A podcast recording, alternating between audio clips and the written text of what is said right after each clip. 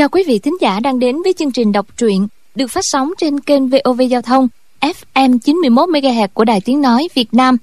Thưa quý vị và các bạn, trong chương trình đọc truyện kỳ trước, chúng ta đã theo dõi phần 22 bộ truyện Tiếu ngạo giang hồ của nhà văn Kim Dung thì được biết lệnh hồ sung đã hiểu được tinh yếu và các biến đổi của độc cô cửu kiếm ba lần đưa điền bá quan vào cửa sinh tử y tức quá ộc ra một ngụm máu tươi ném thanh đao và biết rằng từ nay không địch lại kiếm pháp của lệnh hồ sung rồi. Chàng thỉnh cầu điền bác quan không tiết lộ tung tích cũng như danh tánh của phong lão. Tiếp đó 10 ngày, lệnh hồ sung học lại từ đầu để nắm vững căn bản cho đến trọn bộ độc cô cửu kiếm. Tính ra phong lão đã ở sau núi này gần 30 năm, nay mới tìm được người để truyền lại bộ võ công tuyệt luân, thỏa nguyện độc cô đại hiệp, hoàn thành bổn phận, phong thanh dương ra đi, biệt tích giang hồ từ đó mấy hôm sau, lục đại hữu hớt hải chạy lên báo có bọn phong bất bình đến ghi chuyện và đòi tranh chấp ngôi vị trưởng môn với sư phụ. Lệnh hồ sung cùng lục đệ xuống núi liền. Dọc đường, họ bị bọn sáu người là đào cốc lục tiên cản lại. Chúng tìm bắt lệnh hồ sung đi gặp nico nghi lâm đào cốc lục tiên là sáu anh em ruột, sức mạnh kinh người, võ công và khinh công cực kỳ cao minh. Tình nghĩa thật thà chất phát, nhưng đầu óc ngờ nghệch. Chỉ trong chớp mắt, chúng đã bắt gọn lục đại hữu và lệnh hồ sung. Chàng liền đe dọa sẽ vận nội tức, phong tỏa kinh mạch, tự sát mà chết. Chúng sợ không thực hiện được lời hứa với nghi lâm, nên răm rắp vâng lời chàng và tha chết cho lục đại hữu để xem lục tiên gây hoạt náo ở chính khí đường của hoa sơn phái ra sao, mời quý vị và các bạn nghe phần đọc truyện sau đây sẽ rõ.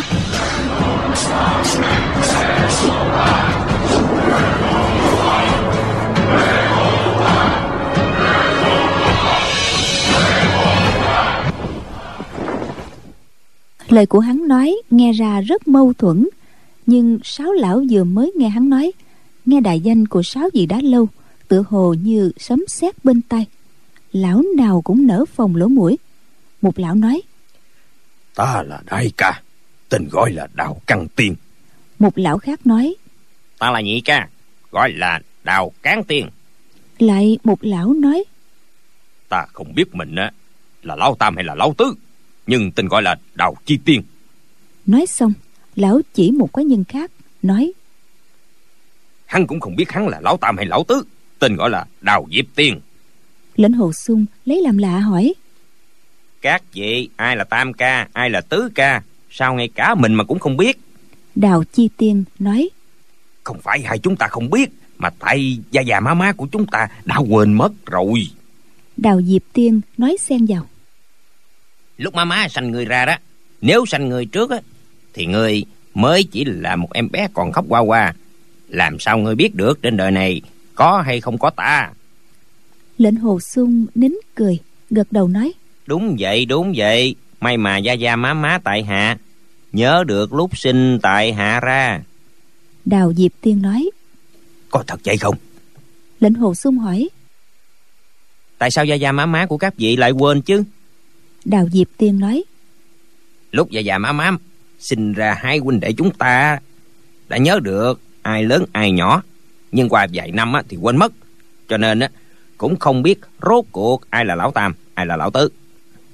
Lão chỉ đào chi tiên Rồi nói. Hắn nhất định muốn tranh làm lão tam Nhưng ta không gọi hắn là tam ca. Hắn liền kiếm chuyện đánh nhau với ta Nên ta đành phải nhường hắn thôi. Lệnh hồ sung cười nói. Thì ra là hai vị là huynh đệ song sinh. Đào chi tiên nói. Đúng vậy bọn ta là lục huynh đệ lệnh hồ sung nghĩ thầm. Phù mẫu ngớ ngẩn như vậy tất phải sinh ra sáu người còn ngờ nghệch. Chàng nhìn hai người kia nói còn hai vị này xưng hô ra sao vậy?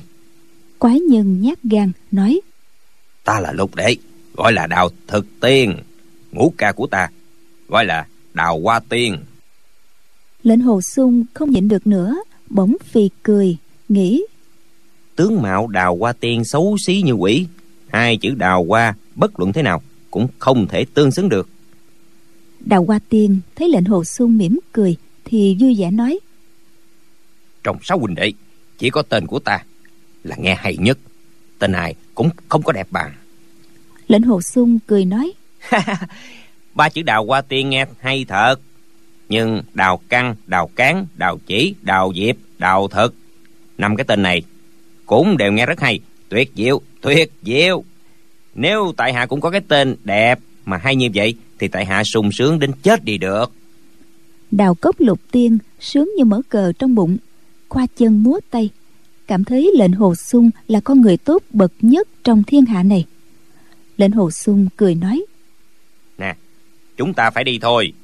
Xin một vị đào huynh đi giải dùm quyệt đạo cho sư đệ của tại hạ. Thủ pháp điểm quyệt của các vị quá cao tại hạ, không thể giải khai được. Đào cốc lục tiên lại được tân bốc thêm một lần nữa, liền lập tức tranh giành đi giải khai quyệt đạo cho lục đại hữu. Từ trên đỉnh núi sám hối đến chính khí đường của phái hoa sơn, đường núi dài khoảng 11 dặm.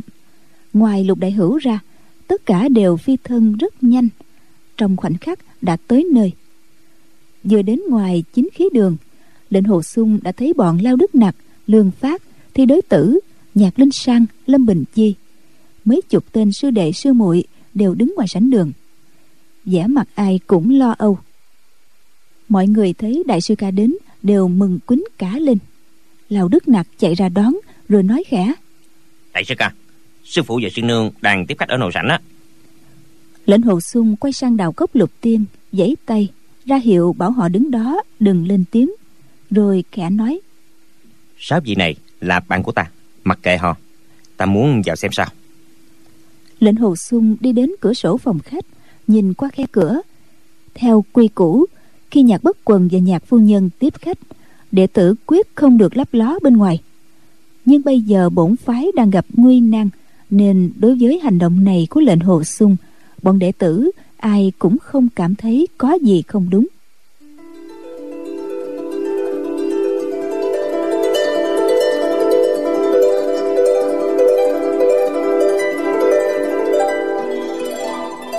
Lệnh hồ sung, nhìn vào nội sảnh, thấy một lão già gầy đét, thân người rất cao, ngồi ở đầu ghế tân khách. Tay phải cầm cây cờ lệnh của ngũ nhạc kiếm phái, chính là tiên hạt thủ lục bách của phái tung sơn. Ngồi mé dưới lão là một đạo nhân trung niên và một lão già khoảng 50 tuổi. Nhìn sắc phục, có thể phân biệt được ngay là người của hai phái hành sơn và thái sơn. Ngồi phía dưới nữa có ba người, đều khoảng 50 tuổi, lưng mang trường kiếm của phái hoa sơn. Lão thứ nhất, mặt đầy phẫn nộ da mặt gian khe. Chắc là lão phong bất bình gì gì đó mà lục đại hữu đã nói. Sư phụ và sư nương ngồi ghế chủ vị tiếp họ. Trên bàn đặt ấm chén trà và thức ăn nhẹ. Lão già phái hành sơn lên tiếng. Nhạc huynh chuyện môn hộ của quý phái, chúng ta là người ngoài vốn không nên xen vào. Nhưng ngũ nhạc kiếm phái ta kết liền mình chủ nhưng ngũ nhạc kiếm phái ta kết mình liền thủ, đồng dinh cộng nhục. Nếu có một phái xử sự không hay, thì sẽ khiến đồng đạo giang hồ chê cười. Bốn phái còn lại cũng bị xấu hổ lạy vừa rồi, nhạc phu nhân nói, bà phái tung sơn, thái sơn, hành sơn ta, không nên nhàn rỗi mà can dự vào câu nói này sai rồi. Đôi mắt của lão già này gian khe giống như người bị bệnh gan. Lệnh hồ sung hơi yên tâm nghĩ. Thì ra họ vẫn đang tranh cãi chuyện này. Sư phụ vẫn không chịu khuất phục nhường ngôi vị. Nhạc phu nhân nói lỗ sư huynh nói như vậy là cho rằng phái hoa sơn xử sự không hay làm liên lụy đến thanh danh của quý phái à? Lão già họ lỗ phái hành sơn cười nhạt nói thường nghe, ninh nữ hiệp phái hoa sơn là thái thượng chương môn. Trước đây, tại hạ cũng không có tin, hôm nay gặp mới biết, quả nhiên danh bất hư truyền. Nhạc phu nhân nổi giận nói, lỗ sư huynh là khách đến qua sơn hôm nay tiểu muội không tiện đắc tội. Nhưng đã là một vị anh hùng phái hành sơn, mà lại không ngờ ăn nói hồ đồ như vậy. Lần sau gặp mặt đại tiên sinh, tiểu muội sẽ hỏi chuyện với lão lão họ lỗ cười nhạt nói. Vì tại hạ là khách nên nhạc phu nhân mới không thể đắc tội. Nếu đây không phải là hoa sơn thì chắc nhạc phu nhân đã dùng kim chém bay đầu tại hạ rồi có phải không? Nhạc phu nhân nói tiểu muội đâu dám. Phái hoa sơn tiểu muội sao dám xiết vào chuyện môn đồ của quý phái chứ? Người trong quý phái câu kết với mà giáo tất có tả minh chủ phái tung sơn giải quyết rồi.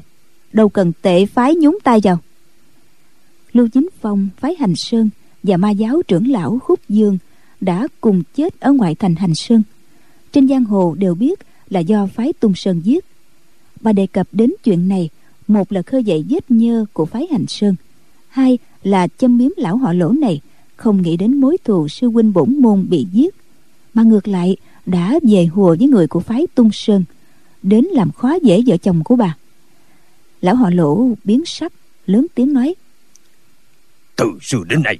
Phái nào, mà chẳng có hạng đệ tử phản nghịch. Hôm nay, bọn ta đến qua sơn, chính là để chú trì công đạo, giúp đỡ phòng đại ca thành lý bọn giang tà trong phái hoa sơn này. Nhạc phu nhân để tay lên trường kiếm, ngang nhiên nói, ai là bọn giang tà? Choát phu nhạc bất quần ngoại hiệu được mọi người xưng là quân tử kiếm. Còn ngoại hiệu của các hạ gọi là gì? Mặt lão họ lỗ đỏ lên, dương cặp mắt vàng khè nhìn trân trân vào nhạc phu nhân một cách giận dữ lão không trả lời. Lão là nhân vật đời thứ nhất của phái hành sơn trên giang hồ lại có nhiều ngoại hiệu. Lệnh hồ sung không biết lai lịch của hắn. Hắn quay sang hỏi lao đức nặc. Lão này là ai? Ngoại hiệu của lão gọi là gì vậy? Lệnh hồ sung biết lao đức nặc có võ nghệ rồi mới đầu sư môn. Trước khi vào phái hoa sơn hắn qua lại trên giang hồ đã lâu biết nhiều chuyện trong võ lâm. Quả nhiên lao đức nặc biết khẽ trả lời. Lão này á tên là lỗ liên vinh. Ngoại hiệu chính thức gọi là kim nhãn điêu. Nhưng lão lắm mồm lắm chuyện khiến ai cũng không ưa lão. Người trong võ lâm sau lưng á, đều gọi lão là kim nhân ô nha có nghĩa là con quả đen mắt vàng đó. Lệnh hồ sung tủm tỉm cười nghĩ thầm cái ngoại hiệu bất nhã này không ai dám gọi trước mặt nhưng lâu ngày sẽ truyền đến tai lão. Khi sư nương hỏi ngoại hiệu của lão thì lão biết rõ là không phải chỉ ngoại hiệu chính thức là kim nhãn điêu mà là kim nhãn ô nha. Lại nghe lỗ liên dinh lớn tiếng nói cái gì là quân tử kiếm? Trước hai chữ quân tử chỉ sợ thêm có chữ ngụy đó. Lệnh hồ sung nghe lão sĩ nhục sư phụ mình vỗ mặt như vậy không dằn được cơn tức giận lớn tiếng nói. Hạt nhãn ô nha. Quả đen đuổi mắt. Có ngon á thì ra đây chơi tay đôi với ta. Nhạc bất quần đã nghe tiếng lệnh hồ sung đối đáp với lao đức nặc ở bên ngoài. Lão nghĩ sao sùng nhì lại xuống nuôi chứ? Lão liền ngắt lời. Sùng nhì không được vô lễ. Lỗ sư bá là tân khách từ xa đến đây sao người lại nói nàng hỗn xược như vậy? Lỗ liên dinh phẫn nộ cặp mắt như muốn tóe lửa. Chuyện lệnh hồ sung đại đệ tử phái hoa sơn làm náo loạn thành hành sơn lão đã được nghe người khác nói lại. Liền lớn tiếng thoá mạ. Ta tưởng là ai? Té ra tiểu tử ngủ với kỹ nữ trong thành hành sơn. Môn hạ phái hoa sơn quả nhiên là có đủ nhân tài. Lệnh hồ sung cười nói.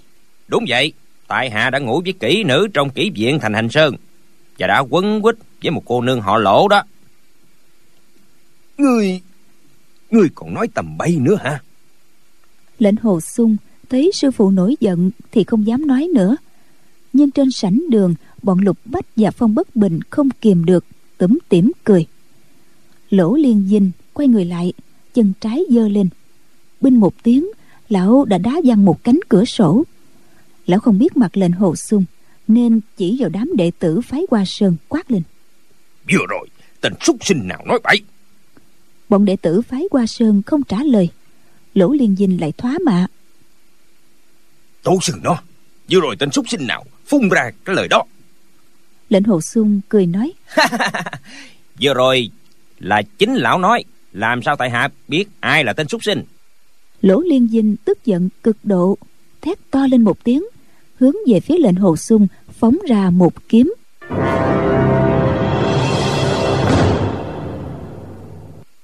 Lệnh hồ sung thấy thế đánh của lão hung hãn, liền nhảy lùi lại phía sau.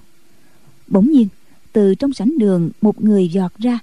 Chiếc bóng thấp thoáng, đã thấy ngân quang lấp loáng. Có tiếng choang choảng, người đó đã đấu với lỗ liên dinh. Đó chính là nhạc phu nhân. Bà lao ra khỏi sảnh rút kiếm đỡ chiêu rồi phản kích liền một mạch. Tư thế cực kỳ đẹp mắt. Tuy cực nhanh nhưng trong mắt người khác lại không thấy nhanh mà chỉ thấy đẹp thôi.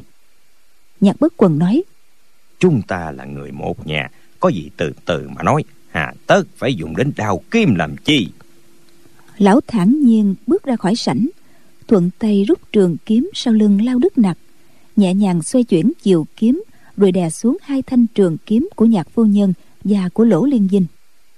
Lỗ liên dinh dẫn kinh lực vào tay dùng sức hất lên không ngờ chẳng động đậy được chút nào.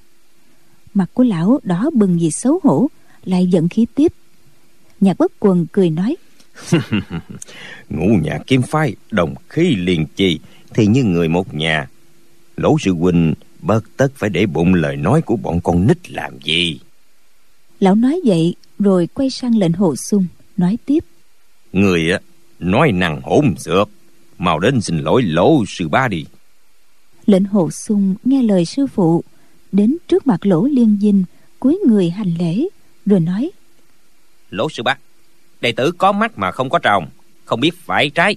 Như loài quả đen thối tha kêu quan quát làm ô uế thanh danh của cao nhân võ lâm thật không bằng loài súc sinh. Xin lỗ sư bá lão nhân gia đừng có giận nữa. Không phải đệ tử, chửi lỗ sư bá đâu. Loài quả thối tha, kêu là ỏm tỏi.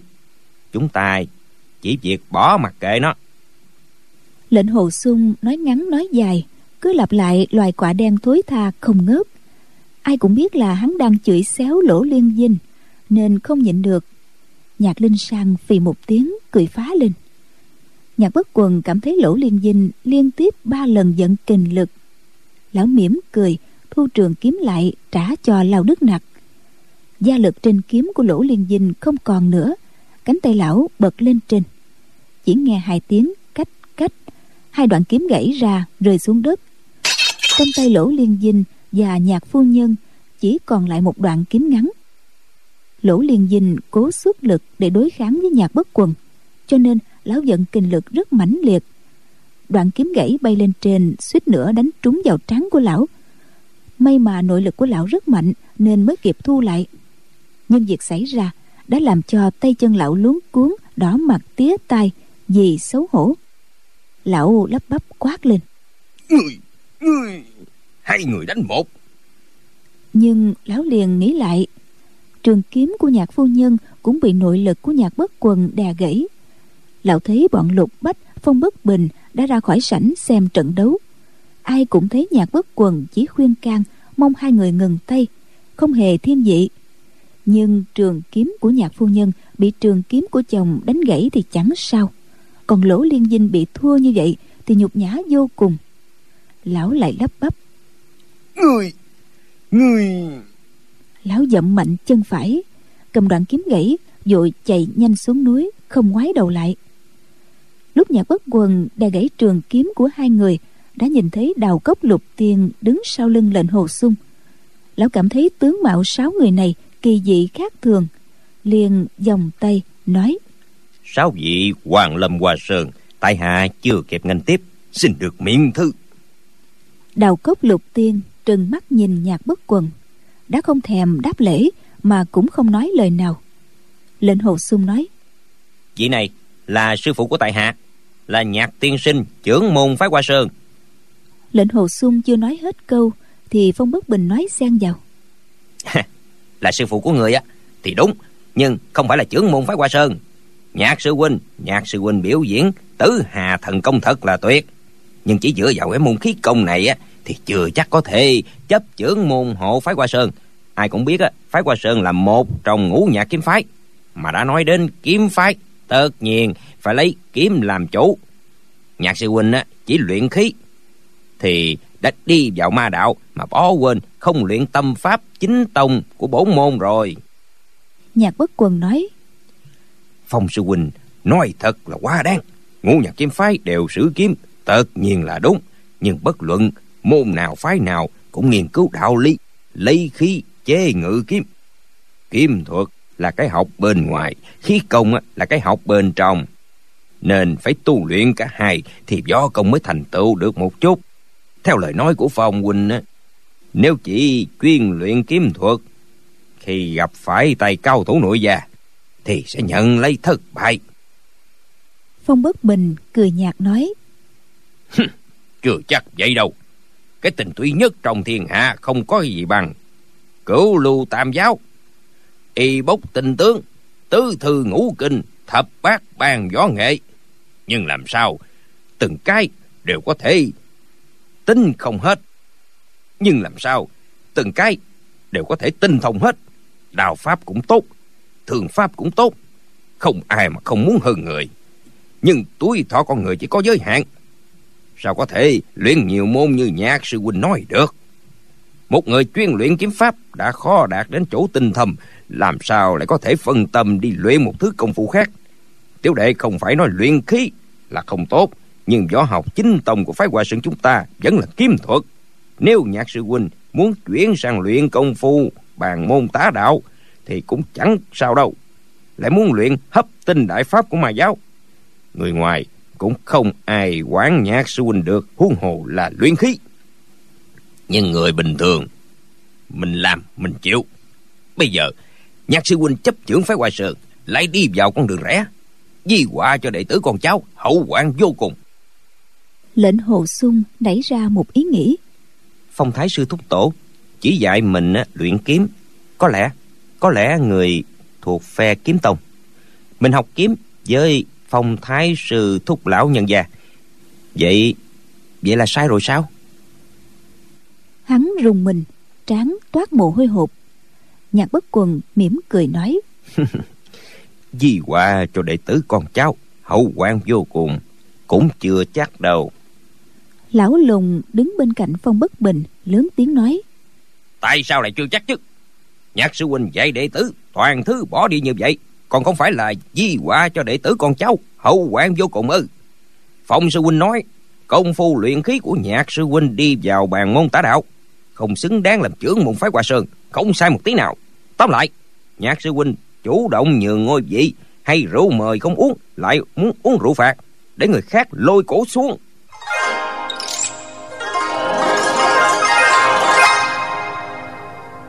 Lúc này lục đại hữu đã đến. Thấy đại sư ca đang nhìn lão lùng với vẻ mặt ngạc nhiên gã bèn nói nhỏ.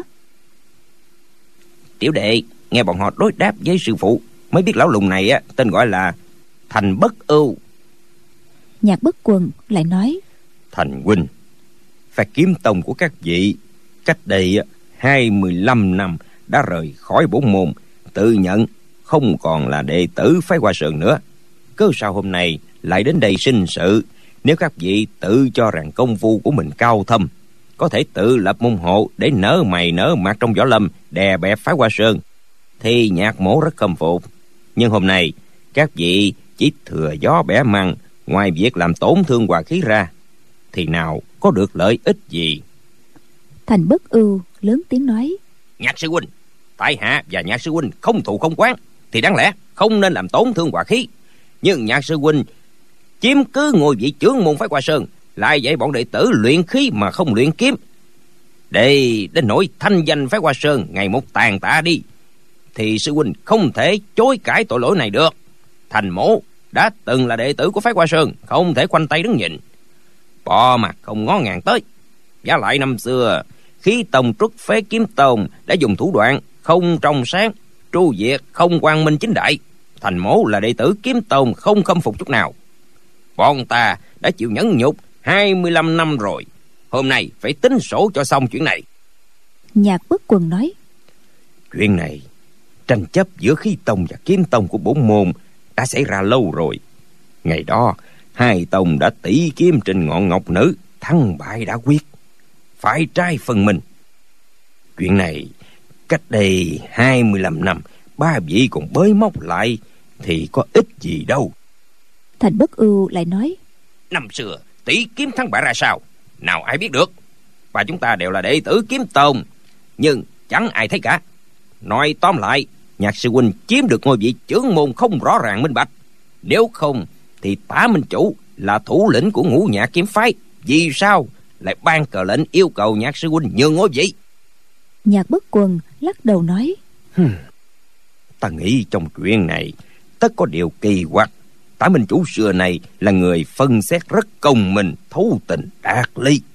Quyết không đột ngột hạ cờ lệnh yêu cầu phải qua sơn thay đổi trưởng môn thành bất ưu chỉ cờ lệnh ngũ nhạc kiếm phái nói chẳng lẽ cờ lệnh này là giả ư?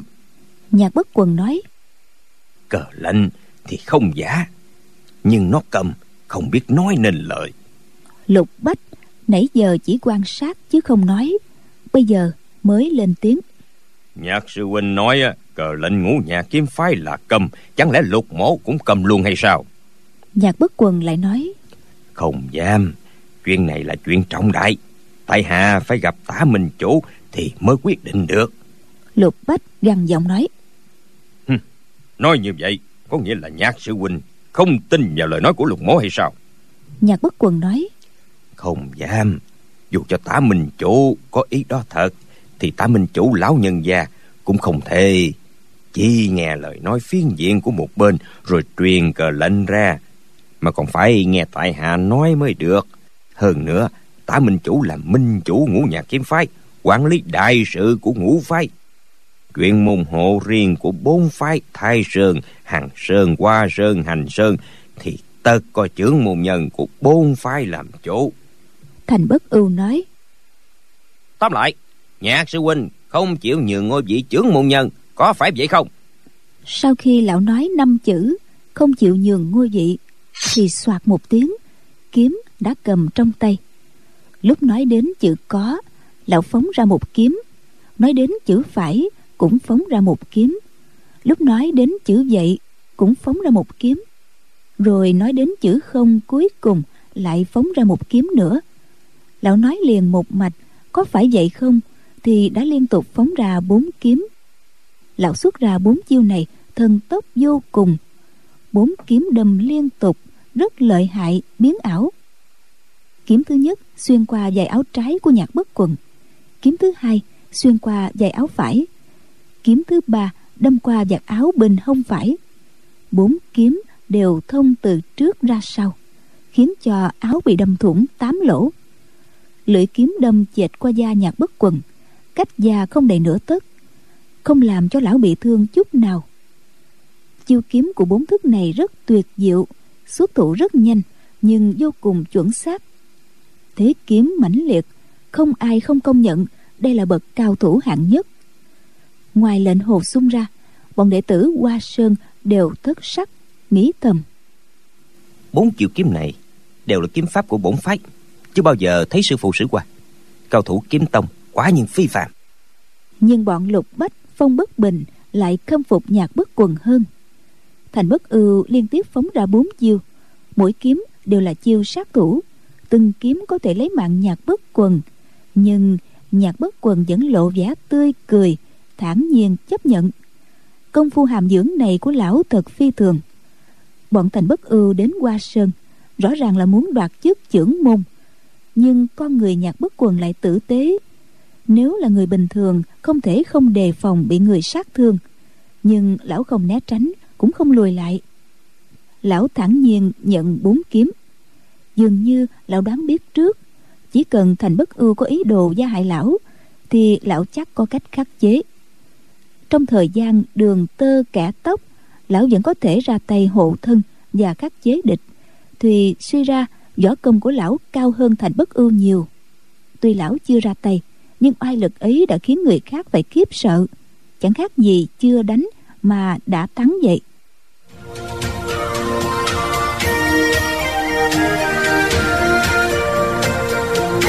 Lệnh hồ xuân thấy bốn chiêu kiếm này của thành bất ưu.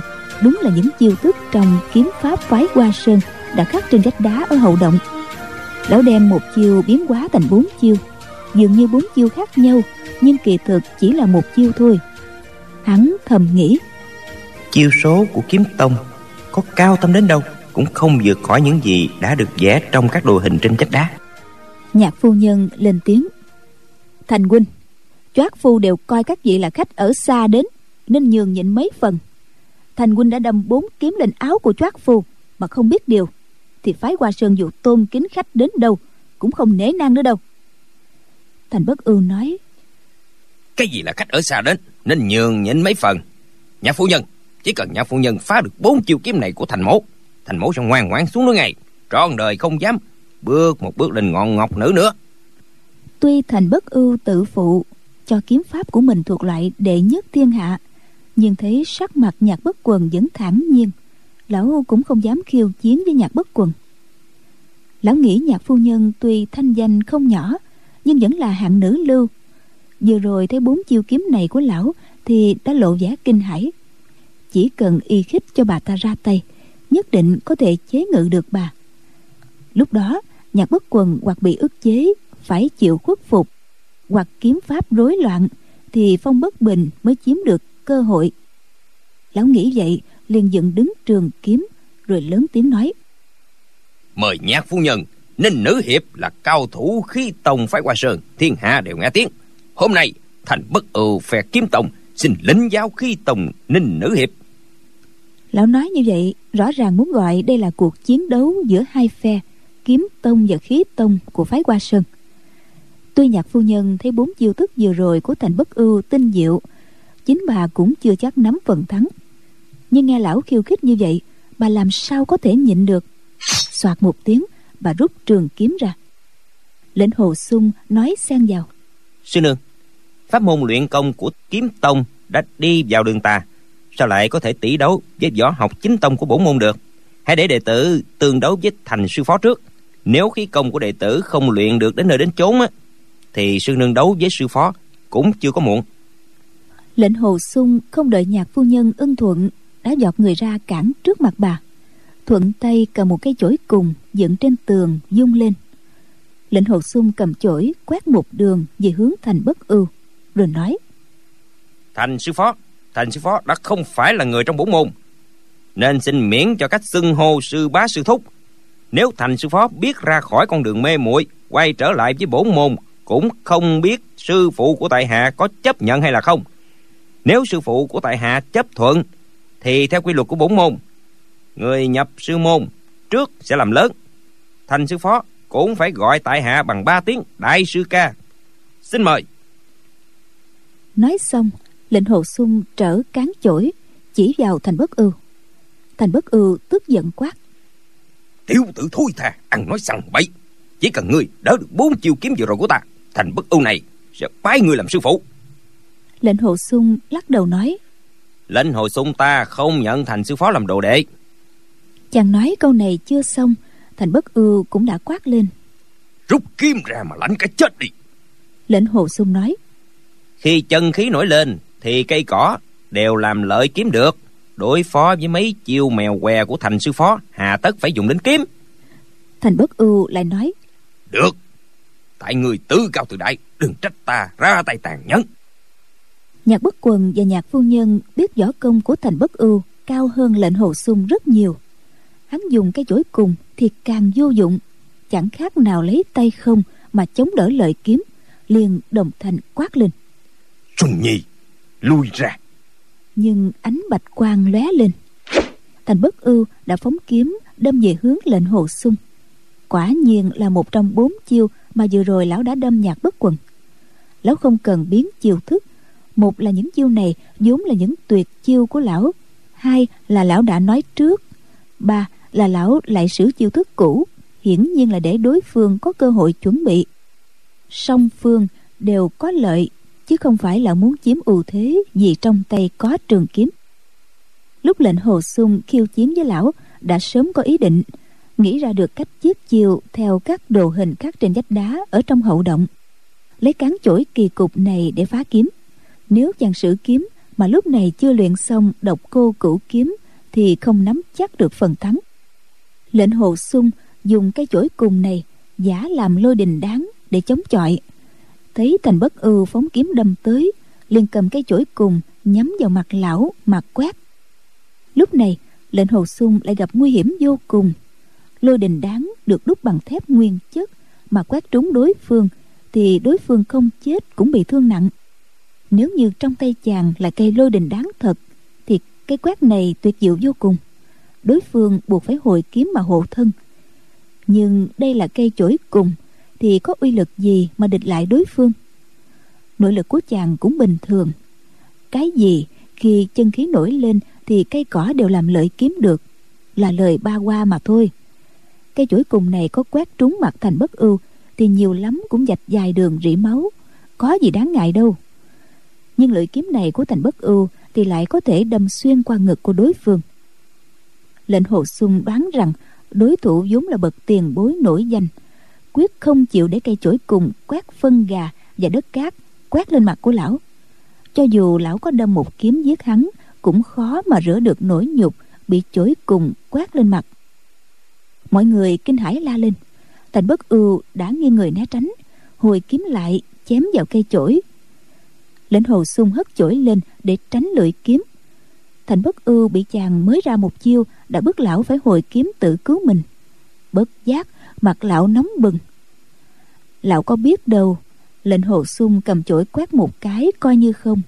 Kỳ thực, chiêu này đã được hơn 10 vị cao thủ trưởng lão mà giáo bỏ ra nhiều thời gian cùng tâm quyết mới sáng chế ra được một chiêu tuyệt diệu mà hắn đang dùng để khắc chế lão ta. Thành bất ưu cứ nghĩ lệnh hồ sung múa chổi tán loạn mà phá giải được chiêu kiếm của lão, cho nên lão tức giận vô cùng. Chiêu kiếm thứ hai lão phóng ra, chiêu này cũng không theo thứ tự, vì đây là chiêu thứ tư mà vừa rồi lão đâm vào nách của nhạc bất quần. Lệnh hồ sung nghiêng người, đưa chổi sang tay trái giống như né tránh chiêu kiếm của lão cây chổi lại nhanh như chớp phóng nhanh vào ngực thành bất ưu. Chổi dài kiếm ngắn tuy chổi phóng sau nhưng lại đến trước. Trường kiếm của thành bất ưu chưa xoay chuyển thì mấy cọng nang chổi tre đã đâm đến ngực của lão. Lệnh hồ sung la lên.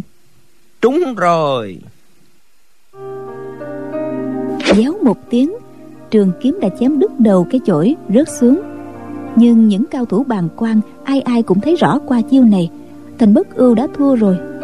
Nếu lệnh hồ sung không phải đang cầm cây chổi tre, mà là các loại lôi đình đáng đinh ba, chín răng, nguyệt nha sạn bằng thép đúc, thì ngực của thành bất ưu đã bị trọng thương. Nếu đối phương là cao thủ hạng nhất, thì thành bất ưu chỉ còn buông kiếm mà chịu thua, không thể gắn gượng được lâu hơn nữa. Nhưng lệnh hồ sung rõ ràng chỉ là đệ tử đời thứ hai lão bại với cây chổi của hắn thì còn ra thể diện gì? Lão liên tục phóng ra ba kiếm, toàn là tuyệt chiêu của phái hoa sơn. Trong ba chiêu này, thì có hai chiêu các trên vách đá ở hậu động, còn một chiêu lệnh hồ sung chưa thấy qua. Nhưng từ khi chàng học được chiêu phá kiếm thức trong độc cô cửu kiếm, bao gồm các cách phá giải các loại chiêu kiếm trong thiên hạ, trong đầu đã có những cách phá giải. Lệnh hồ sung né tránh chiêu kiếm của đối phương liền sử cách phá kiếm bằng côn bổng trên vách đá. Lấy cán chổi thay côn bổng, đánh vào trường kiếm của thành bất ưu. Tiếp theo, dung côn lên, nhắm vào mũi kiếm của thành bất ưu, nối thành một đường thẳng. Nếu trong tay lệnh hồ sung cầm côn, thì côn cứng mà kiếm mềm. Kinh lực hai bên đụng nhau, thì trường kiếm lập tức bị gãy ngay. Người sử kiếm không còn đường nào để tự giải cứu. Không ngờ trong lúc nguy cấp lệnh hồ xuân thuận tay sử ra, lại là cây cán chổi. Cán chổi mà gặp lợi kiếm thì đúng là tạo thế chẻ tre. Rạc một tiếng, trường kiếm đã cắm sâu vào cán chổi, ngập đến tận chui. Lệnh hồ xuân xoay chuyển ý nghĩ rất nhanh, tay phải thuận thế đánh ra một chưởng, tạt ngang vào cán chổi và trường kiếm cắm trong cán chổi. Cả hai cùng bị đánh văng đi. Thành bất ưu vừa xấu hổ vừa tức giận. Lão xoay chưởng trái, đánh trúng ngực lệnh hồ sung, chát một tiếng. Lão đã tu luyện mấy chục năm, còn lệnh hồ sung chẳng qua chỉ thuần thục vài chiêu kiếm biến hóa. Về công phu quyền cước, không thể là đối thủ của lão được. Lệnh hồ sung té nhào, miệng phun ra một ngụm máu tươi. Bỗng nhiên, có bóng người chuyển động. Hai tay hai chân thành bất ưu bị nhấc bổng lên. Chỉ nghe lão rú lên một tiếng đau đớn máu tươi chảy ra lên láng. Nội tạng văng tung tóe đầy mặt đất. Thành bất ưu đã bị xé ra thành bốn mảnh. Bốn quái nhân tướng mạo xấu xí, mỗi người cầm một tay hay một chân của thành bất ưu. Đó chính là đào cốc tứ tiên đã phanh thây thành bất ưu. Việc này xảy ra chớp nhoáng, khiến mọi người đều kinh hoàng. Nhạc linh sang thấy thảm trạng máu thịt bầy nhầy liền ngất đi. Ngay đến bọn nhạc bất quần, lục bách đều là những tay cao thủ, biết nhiều hiểu rộng trong võ lâm, cũng không khỏi kinh hãi, sửng sốt. Trong lúc đào cốc tứ tiên xé xác thành bất ưu thì đào hoa tiên và đào thực tiên đã giọt đến, ôm lấy lệnh hồ sung đang nằm dưới đất, lao nhanh xuống núi. Nhạc bất quần và phong bất bình đều phóng kiếm nhằm đâm vào lưng của đào hoa tiên và đào diệp tiên. Đào căn tiên và đào chi tiên cùng rút đoạn thiết bổng gạt hai thanh kiếm tứ tiên triển khai khinh công. Họ giọt thẳng, không ngoái đầu lại. Trong chớp mắt, bóng dáng của lục quái và lệnh hồ xuân đều mất dạng, chẳng còn thấy đâu. Bọn lục bách, nhạc bất quần và phong bất bình ngơ ngác nhìn nhau. Trước mắt thấy sáu quái nhân này khinh công quá thần tốc. Có muốn đuổi cũng đuổi không kịp. Mọi người nhìn máu tươi và những mảnh thi thể của thành bất ưu dưới đất, vừa kinh hãi vừa xấu hổ lục bách lắc đầu, phong bất bình cũng lắc đầu.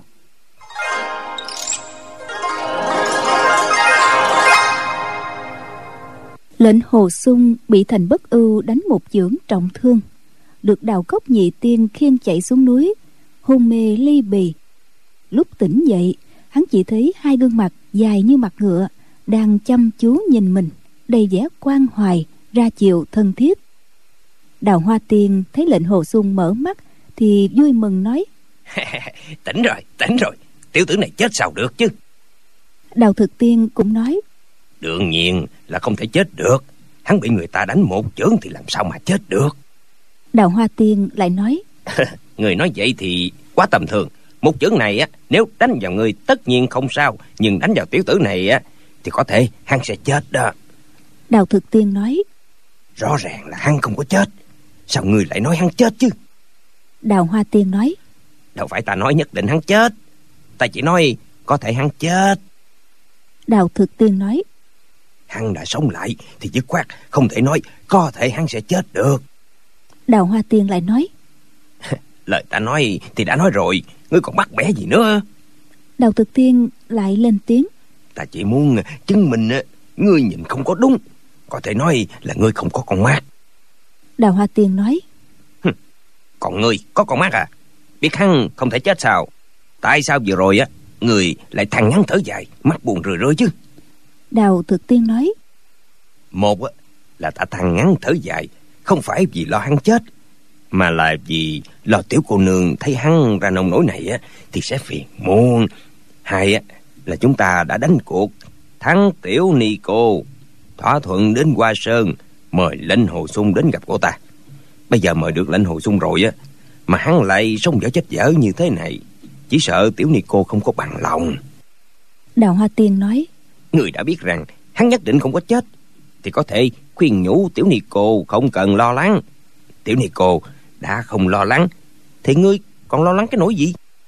Đào thực tiên nói một á là ta bảo tiểu ni cô không lo lắng nhưng chưa chắc cô ta đã chịu nghe ta nói dù cô ta có nghe lời ta, giả bộ không lo lắng, nhưng thật sự vẫn lo lắng trong bụng.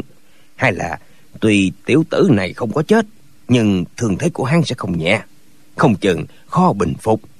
Cho nên ta cũng phải có một chút lo lắng. Lệnh hồ sung nghe hai anh em lão tranh luận không ngừng nghỉ. Tuy lời lẽ rất buồn cười, nhưng rõ ràng hết lòng quan tâm đến sự sống chết của mình khiến chàng không khỏi xúc động. Lại nghe hai lão nhắc đi nhắc lại việc tiểu ni cô lo lắng vì mình. Hắn nghĩ ngay tiểu ni cô chắc chắn là nghi lâm tiểu sư muội của phái hằng sơn. Chàng liền mỉm cười nói hai vị yên tâm lệnh hồi súng này không chết được đâu. Đào thực tiên vui mừng nói với đào hoa tiên thấy chưa? Chính hắn nói hắn không có chết đâu. Mà vừa rồi á người còn dám nói hắn có thể là sẽ chết nữa. Đào hoa tiên nói. Lúc ta nói câu này á hắn chưa mở miệng nói được câu nào. Đào thực tiên nói. Hắn đã mở mắt trừng trừng ra rồi. Đương nhiên á sẽ mở miệng nói được. Ai cũng hiểu như vậy mà. Lệnh hồ sung nghĩ hai lão này tranh luận hoài như vậy thì không biết đến bao giờ mới thôi. Bèn cười nói. Tại hạ vốn muốn chết lắm nhưng nghe hai vị mong tại hạ đừng có chết tại hạ nghĩ hoài danh của đào cốc lục tiên lừng lẫy tên tuổi chấn động giang hồ. Các vị muốn tại hạ không chết thì tại hạ làm sao mà dám chết được? Đào hoa tiên và đào thực tiên nghe vậy thì sướng rơn cùng nói. Đúng vậy đúng vậy. Tiểu tử này nói vô cùng có lý. Chúng ta đi nói lại cho bọn đại ca biết đi. Cả hai quái nhân cùng chạy đi. Lúc này lệnh hồ sung cảm thấy mình đang nằm trên một chiếc giường tấm rèm trên đầu giường đã cũ và rách. Hắn không biết đây là đâu. Nhẹ nhẹ quay đầu thì cảm thấy ngực đau buốt, cho nên đành phải nằm yên lại. Không bao lâu, cả bọn sáu lão đều đi vào phòng. Cả sáu lão tranh nhau, mỗi người nói một câu huyên thuyên không ngớt. Lão thì tự khoe công lao của mình, lão thì khen ngợi lệnh hồ sung không chết là rất giỏi có lão thì nói, lúc này cứu người là việc khẩn cấp, không hưởng để đi tính sổ với lão chó má của phái tung sơn được. Nếu không thì cũng đi xé lão tà ra thành bốn mảnh. Xem lão còn có thể bóp chết đào cốc lục tiên như bóp chết sáu con kiến hay không. Lệnh hồ sung gắn gượng tinh thần, muốn góp phần cao hứng với đào cốc lục tiên, nhưng cũng chỉ cười, nói với bọn họ được mấy câu, rồi lại ngất đi. Trong lúc mơ màng lệnh hồ sung nghe ngực nhộn nhạo khí huyết toàn thân chạy ngược khó chịu vô cùng. Một lúc lâu sau thần trí chàng dần dần hồi phục cảm thấy toàn thân giống như đang bị thiêu trong lò đại hỏa chịu không nổi rên lên.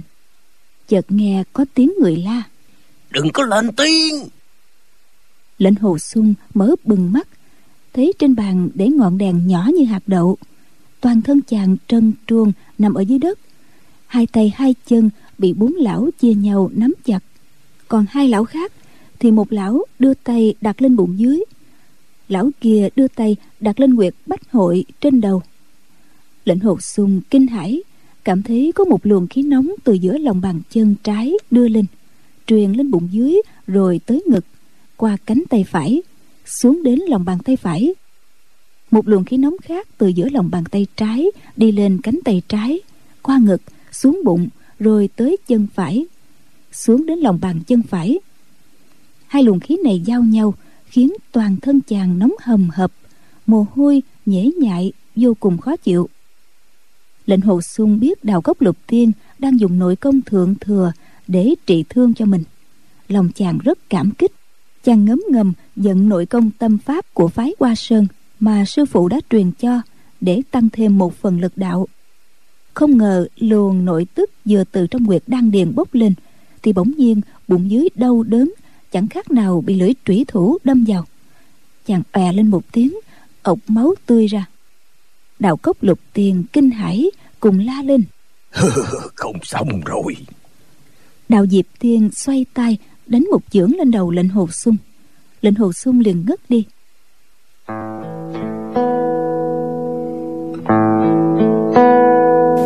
từ đó về sau, lệnh hồ xuân cứ hôn mê, người lúc lạnh, lúc nóng. Hai luồng khí nóng không ngừng chạy quanh trong bách cốt tứ chi. Có lúc, mấy luồng khí này đụng nhau, càng phát tác, càng thấy khó chịu. Không biết trải qua bao lâu, bỗng nhiên đầu óc chàng tỉnh táo trở lại, nghe đạo cốc lục tiên đang tự biện hộ cho mình. Lệnh hồ sung mở mắt ra, nghe đào cán tiền nói. Các người nhìn kìa mồ hôi hắn ướt đẫm mắt cũng đã mở ra. Phải chăng là nhờ thủ pháp của ta? Luồng chân khí của ta đi từ huyệt trung độc đến phong thị hoàng khiêu rồi trở về uyên dịch. Tất có thể trị được nội thương của hắn. Đào căn tiền lại nói người còn bảo qua chích cái gì nữa? Hôm trước nếu không dùng cách của ta đưa chân khí truyền vào các mạch của túc quyết âm can kinh của hắn thì tiểu tử này đã chết từ lâu rồi đâu còn đến phiên người hôm nay chữa trị cho hắn. Đào chi tiên cũng nói. Đúng vậy. Phương pháp của đại ca dù trị được nội thương cho hắn nhưng hai chân của hắn không thể đi được. Như vậy thì chưa có đủ. Còn phải nhờ đến phương pháp của tiểu đệ bổ sung mới được. Nội thương của tiểu tử này á là ở chỗ màng tim nên phải thúc đẩy chân khí thông vào tam tiêu của hắn. Đào căn tiên thì tức giận nói người chưa chui vào trong người hắn thì làm sao mà biết được nội thương của hắn nhất định là ở màng tim thật là ba hoa xích đấy cả ba lão cãi nhau om sòm tranh luận quyết liệt không thôi. Đào diệp tiên bỗng nói như vậy cách truyền chân khí vào uyên dịch cho hắn là không ổn rồi. Hay hơn cả là phải trị túc thiếu âm thận kinh cho hắn trước đã. Lão không đợi ai đồng ý hay không liền đưa tay đặt lên quyệt âm cốc ở đầu gối bên phải của lệnh hồ sung. Một luồng khí nóng theo quyệt đạo truyền vào.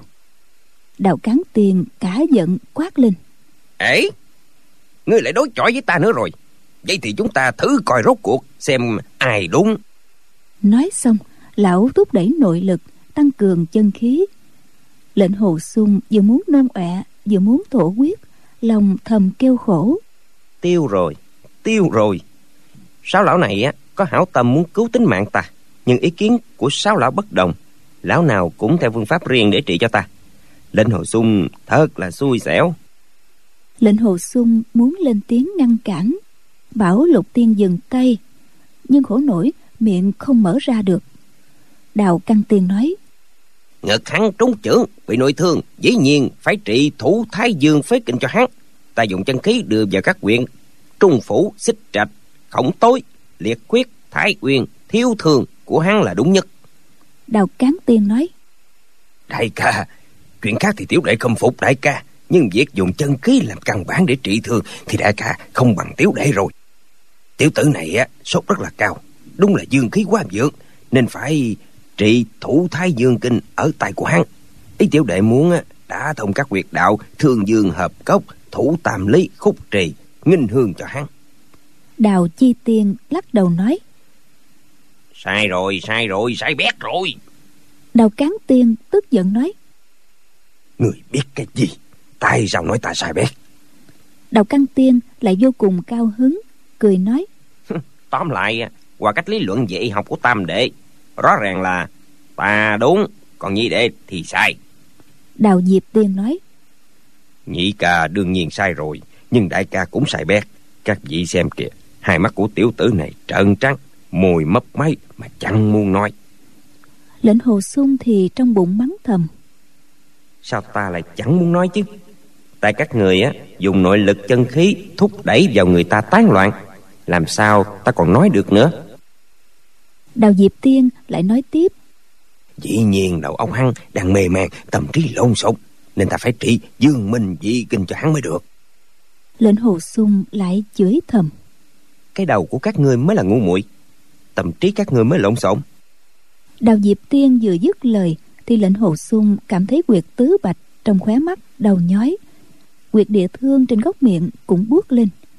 Tiếp theo là quyệt địa nghinh quyệt phiền xa trên má, cho đến các quyệt trên đầu như hạ quan đầu duy đều bị đau đớn kịch liệt, ngứa ngáy khó chịu. Da mặt hắn nhăn nhúm lại, không ngừng co giật. Đào thực tiên nói người cứ trị tới trị lui, mà hắn vẫn không nói được thì theo ta đó, bệnh của hắn không phải ở não, mà là do ở cái đầu lưỡi của hắn cứng đờ. Đó chính là chứng phong hàn bên trong. Ta phải dùng nội lực để trị các quyệt đạo. Ẩn bạch, công tôn, thái bạch, thương khâu, địa cơ của hắn nhưng nhưng nếu trị không khỏi á, thì các người cũng đừng có trách ta. Đào cán tiên nói trị không khỏi thì tính mạng của người ta bị chết uống trong tay người không trách người sao được. Đào thực tiên lại nói người biết rõ là hắn cũng bị cứng đầu lưỡi nếu không trị túc thái dương tỳ kinh cho hắn không phải là thấy chết mà không cứu ư. Đào chi tiên nói nếu trị không đúng thì hỏng bét. Đào hoa tiên nói trị sai á cũng không được mà trị không khỏi cũng không được. Chúng ta đã mất nhiều thời giờ mà vẫn trị không được ta đoán chắc là hắn nhất định bị tâm bệnh nên phải thúc đẩy nội lực từ lòng bàn tay vào cơ thể hắn theo bốn quyệt. Đạo quan trọng là thiếu hải thông lý thần môn thiếu sung. Đào thực tiên nói hôm qua người nói là trị túc thiếu âm thận kinh cho hắn. Hôm nay lại nói phải trị thủ thiếu dương tâm kinh. Thiếu dương là dương khí bắt đầu thịnh. Thiếu âm là âm khí mới phát sinh. Một âm một dương cả hai tương phản thì phương pháp nào là đúng? Đào hoa tiên đáp. Vì âm sinh ra dương là hai mặt của một sự vật vẫn là một thể thống nhất mà ý lại phân ra làm hai. Thái cực sinh ra lưỡng nghi lưỡng nghi hợp lại thành thái cực có lúc phân ra làm hai có lúc hợp lại làm một. Thiếu âm thiếu dương tương hỗ như bên trong và bên ngoài không thể luân theo một chiều được đâu lệnh hồ sung lại ngấm ngầm than khổ. Ngươi ở đây mà cưỡng từ đoạt lý Ăn nói vớ vẩn Rồi lại đem tính mạng của ta ra làm thí nghiệm bậy bạ. Đào Căng Tiên nói Thử tới thử lùi cũng không xong. Cứ để cho ta quyết tâm một mình trị bệnh cho hắn. Cả bọn năm lão cùng nói Đại ca Trị bằng cách nào đây? Đào Căng Tiên nói Rõ ràng đây là một kỳ chứng Mà đã là kỳ chứng Thì phải đưa kinh ngoại kỳ quyệt vào. Ta phải dùng cách lăng hư để điểm lên các quyệt ân đường kim tân ngọc dịch ngư yêu bách lao và 11 tính quyệt. Bọn đào cán tiên cùng nói đại ca không trị theo cách đó được rất là nguy hiểm. Đào căng tiên lớn tiếng nói cái gì mà không trị được? Nếu ta không ra tay thì tiểu tử này mất mang như chơi